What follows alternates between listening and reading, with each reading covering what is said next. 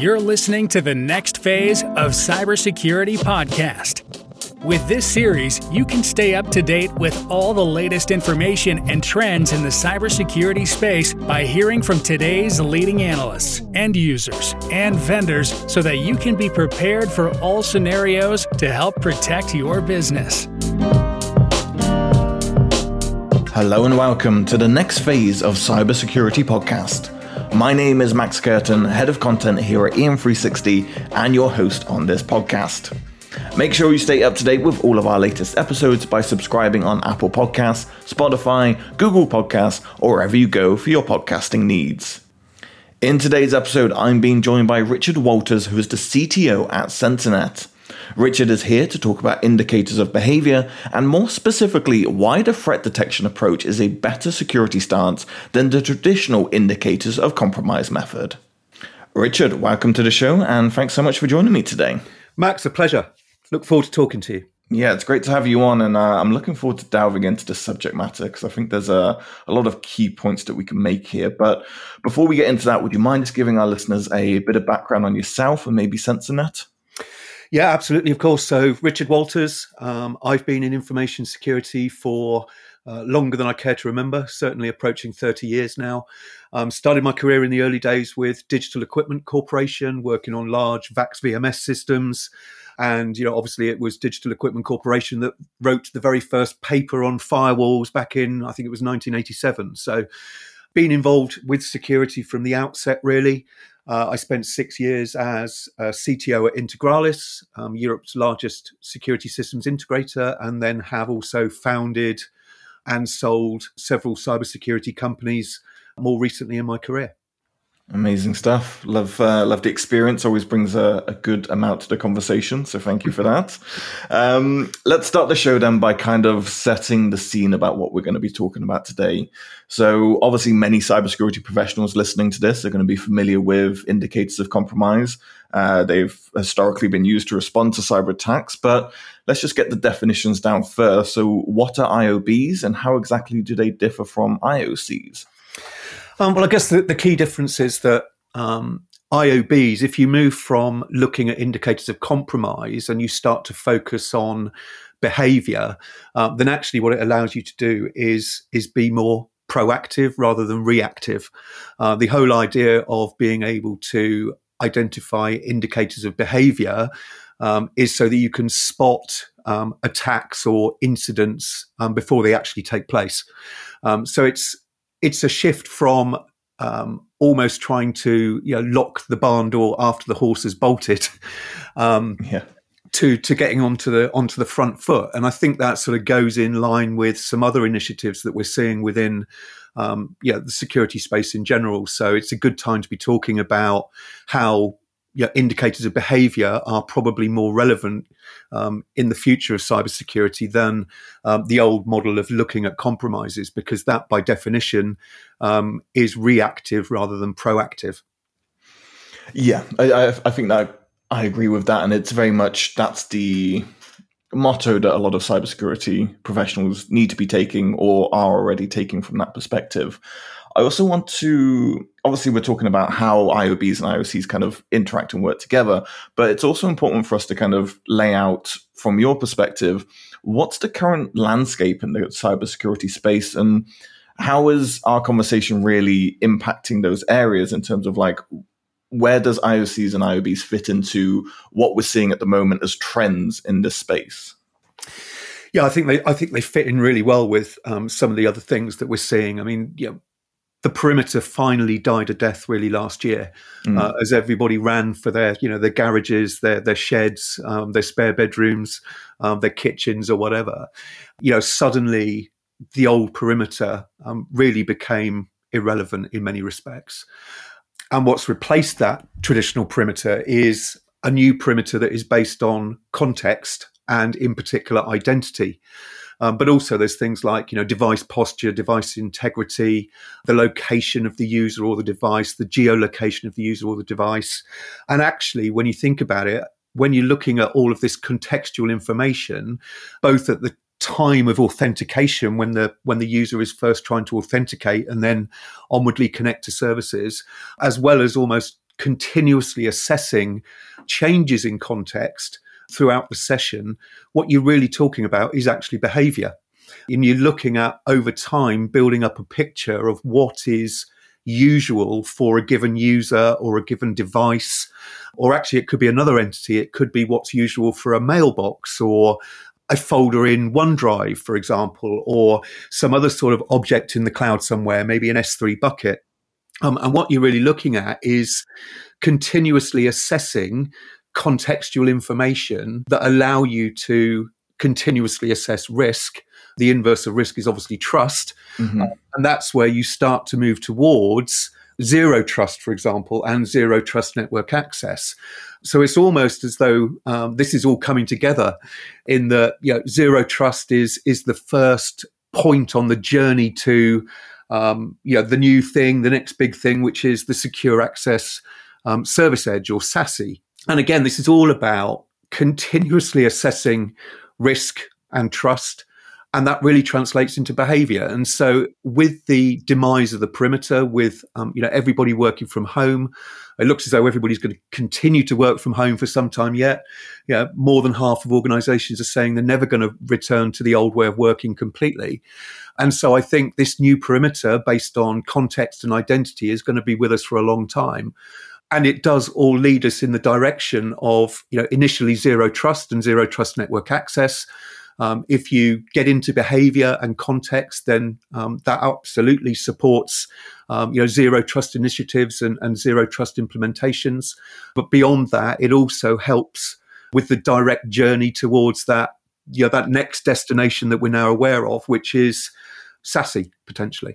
Mm-hmm. 100% agree. It, it's uh, always interesting when I do these podcasts and I can see the trends coming on the horizon because over the past year and a half, the amount of conversations I've had around zero trust and SASE is uh, is far outgrows what was done in previous years. So it's interesting to see these shifts and these trends coming in for sure. And I'm very curious now to kind of obviously we're here to discuss the benefits of kind of IOBs and we're seeing security experts, you know, advising CISOs and a lot of organizations and their teams to start making this switch, you know, from IOCs to IOBs. So what is it that makes IOBs far more beneficial for businesses? Well, I guess the, the sort of traditional approach, the the sort of manual approach, uh, and the kind of response approach. So the idea that you you detect something that's already happened and then you respond to it. You're really focusing on minimizing damage at that point, and kind of the variables are time to detect and time to contain, uh, and ultimately, you know, time to recover. When you take that kind of reactive manual response type approach, then that's high risk. It's also high cost it also comes with the most liability. And it's therefore strange in a way to think that that's where most of the the industry is focused. Actually, what we're talking about really is a drive to a place where security is far more automated, where you are being more proactive. You're in a sort of prevent mode rather than a, a detect and respond mode. Um, and if you can move to that place, then you have much lower risk that translates into much lower cost, which in turn limits liability. So, what's not to like in a way, I guess, Max? Yeah, it's uh, when you lay it out like that, it's going to have a lot of people kind of scratching their heads, going, "Oh, why have we not had this sooner? it's going to be that kind of approach to things. Um, it, you mentioned in there obviously the lower costs, and, and that's what always gets uh, people's attentions when they're listening to this podcast and they're looking for new solutions. So let's just focus on that for a little bit and just ask what kind of ROI are businesses likely to see if they do center their threat detection strategy on IOBs? Well, I think there is a cost, a significant cost associated with fixing something after it's gone wrong or after it's gone broken. Mm-hmm. Um, if you can design it out in the first place, I guess it's back to that, you know, prevention is better than cure again. It's always significantly cheaper to prevent rather than than to cure post event, I suppose. And this is really no different to you know incidents that happen in the physical world or incidents that happen with um, vulnerabilities in software, for example. Um, if you can design a software development lifecycle in such a way that that lifecycle is secure, so that you are releasing code that has much fewer bugs or issues or vulnerabilities within it. You know, I think IBM once did a, a study and an analysis that showed that it's about a hundred times more expensive to you know, fix an error in software post release than it is to detect it and pick it up in that software development lifecycle before you release the code. Mm-hmm. Um, and this is really no different. Um, whether the the orders of magnitude are the same or not, I guess we're yet to discover that. But I think it is. it's at least the theory points to the fact that if you start to move from, you know, respond and react to automated prevention based on automatically monitoring behavior. You know, the Americans would call it user and entity behavior analytics or UEBA. Then I think the the cost savings are massive potentially for organizations. You know, all of the analysts in every single SOC, they're all suffering from alert fatigue and alert overload. And I think also the, uh, the challenge with looking at indicators of compromise as well is the disproportionate cost of false positives and false negatives a lot of the analyst's role is actually to identify which are the alerts and which are the events that are worthy of investigation and which are actually real and and not false positives or false negatives. Suddenly, all of that that hidden cost um, is also re- removed from the from the equation as well. Mm-hmm. Um, so I think the cost savings could potentially be uh, very very significant.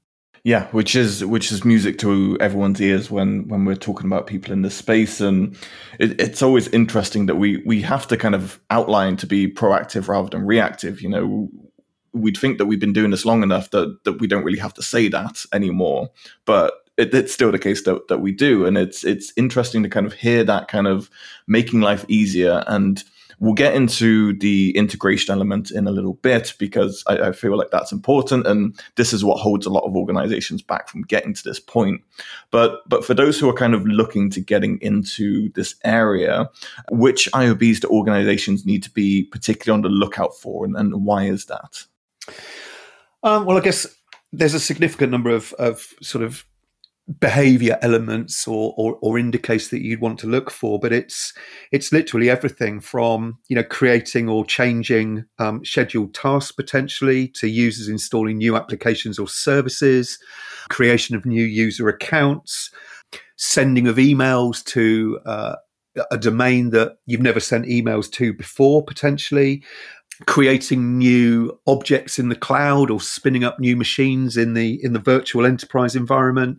But also every time a user accesses stored data um, or every time they they run queries or every time they export data or download data all of those are very valuable indicators of behavior potentially that can allow you to spot anomalies and outliers over different intervals of time as well. So the real key to, to behavior is that you look at behavior in terms of comparing this minute to the last minute, this hour to the last hour, but then also today versus yesterday, this week versus last week, this month versus last month, and then quarter on quarter, year on year eventually. So you can you can look at behavior over varying time intervals or time slices, and that can tell you and indicate different things based on whether you know, an attack is is sudden um, and an acute attack, or whether it's a low and slow attack that is is taking place over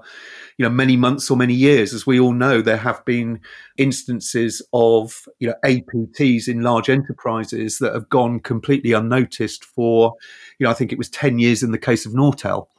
If you were using advanced um, user and entity behavior analytics um, it shouldn't be possible for a attack to go unnoticed for um, anything like that length of time. Mm-hmm. Yeah, that is extremely important kind of going forward of just being again it comes down to can we react now? We we don't want stuff lingering in the background and causing more damage than it needs to be doing uh, at the end of the day. And I alluded to this this earlier when I was talking about the other element of the implementation? And I feel like I know the answer, but it's good to ask anyway. So, so when it comes to this, in terms of teams, security teams moving from IOCs to IOBs, how should they approach this? Is it a step by step transition, or is it a switch flick off um, between the two? No, I think it's uh, very much a step by step. I think it's you know it's it's iterative and it's incremental. You know, when you look at things like zero trust, for example, because I think this is this is quite closely related in many ways to to, to zero trust um, implementations. You know, zero trust is not binary; it's not on or off. It can be you know incremental um, and iterative, and I I don't think moving from IOCs to IOBs is any different. And you know, the father of zero trust was John Kindervag, who, you know, back in 2010, when he was a principal analyst at Forrester, came up with the, the initial zero trust model, if you like. And very interestingly, he started now to talk about um, protect surfaces rather than the attack surface because, you know, the attack surface is is large. It's forever evolving. Uh, for most organizations, it's expanding, not contracting. Um, and actually, it's much easier, therefore, to think in terms of the inverse of the attack surface, which is the protect surface. So maybe, you know, you start within the organization. I want to be more proactive in the way that I protect Microsoft 365 or Office 365 um, in my organization. And so you can start to think about the kind of indicators of behavior that you would look at in order to proactively protect that particular protect surface. And you can therefore take one protect surface at a time. And so you can start to move, just as you can move from um, you know where you are today to a position of zero trust, sort of protect surface by protect surface, or you know critical application by critical application. Um, you can really do exactly the same around um, the move from IOCs to IOBs. Um, it's not big bang. It's not you know you throw the the giant switch on a Friday night and come back into mayhem on Monday morning. Um, it can be a lot more uh, phased, and it can be you know an iterative and incremental adoption. Yeah, I, I think that's uh, exactly the right approach to take. Uh, whenever we see these great um, introductions to an organization, doing those step by step plans is, is, so important. Having a plan in the first place is always a, a, good place to start, but then it's sticking to that and mm-hmm. moving forward as we as we kind of progress with it. Um, I've only got really one last question for you, and uh, it, it's kind of about the future and where this is heading, because it's interesting to kind of understand from your perspective where IOBs are going to fit into the future of cybersecurity in the enterprise, or I should say, where do you hope that they're going to fit in? well, I think we know that we're on the SASE journey now. Um, mm-hmm. You know, Gartner have, have, done a pretty good job of um, educating us all on that point but it's not going to stop there. You know, we're not going to arrive at SASE and suddenly, you know, that will be the end of the security journey. We'll have arrived at the final destination. Yeah, there's going to be something beyond uh, beyond SASE, and I think you know we we can already start to visualize what that might look like. And I think, you know, beyond SASE, there is a place where you know we kind of refer to it at Censornet as um, security decoupled, where actually where you set policy and where policy gets enforced are completely separated. So it's moving to this place where you you go into a single interface somewhere, you set policy, um, and then your security ecosystem goes off and automatically enforces policy wherever it's relevant and wherever it's needed. And in order to do that, then you know behavior becomes more and more important. So you know behavior is starting to become more important with zero trust. Um, it becomes even more important when you move into a, a, a SASE world. But then as you go beyond that to a world where you, you know you set policy and then you almost forget about it and the ecosystem is is is auto adapting um, and enforcing that policy in in whatever way and wherever it needs to be um, you can just see that behavior is going to become even more important, whether that's user behavior or device behavior, or again, you know, behavior associated with some other um, entity or some other container or object somewhere.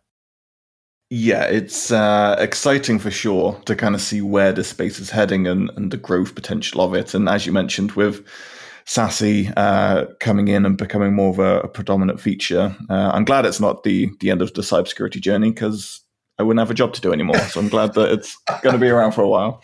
Um, Richard, thank you for coming on today, talking us through all of this. Uh, I think it's a fascinating area that people should be exploring a lot more and, and kind of learning about. So thanks for coming on and, and educating our listeners for it.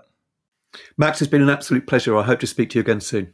Me too. Thank you very much, Richard. And thank you, everyone who took the time to listen to this episode. We do hope you took a lot away. Uh, if you're looking for more information around the areas that we've discussed today, censornet.com does have some great insights on their website. Uh, they've got a great feature at the moment on what is SASE. Um, so there's a lot of good case studies and webinars that you can check out there.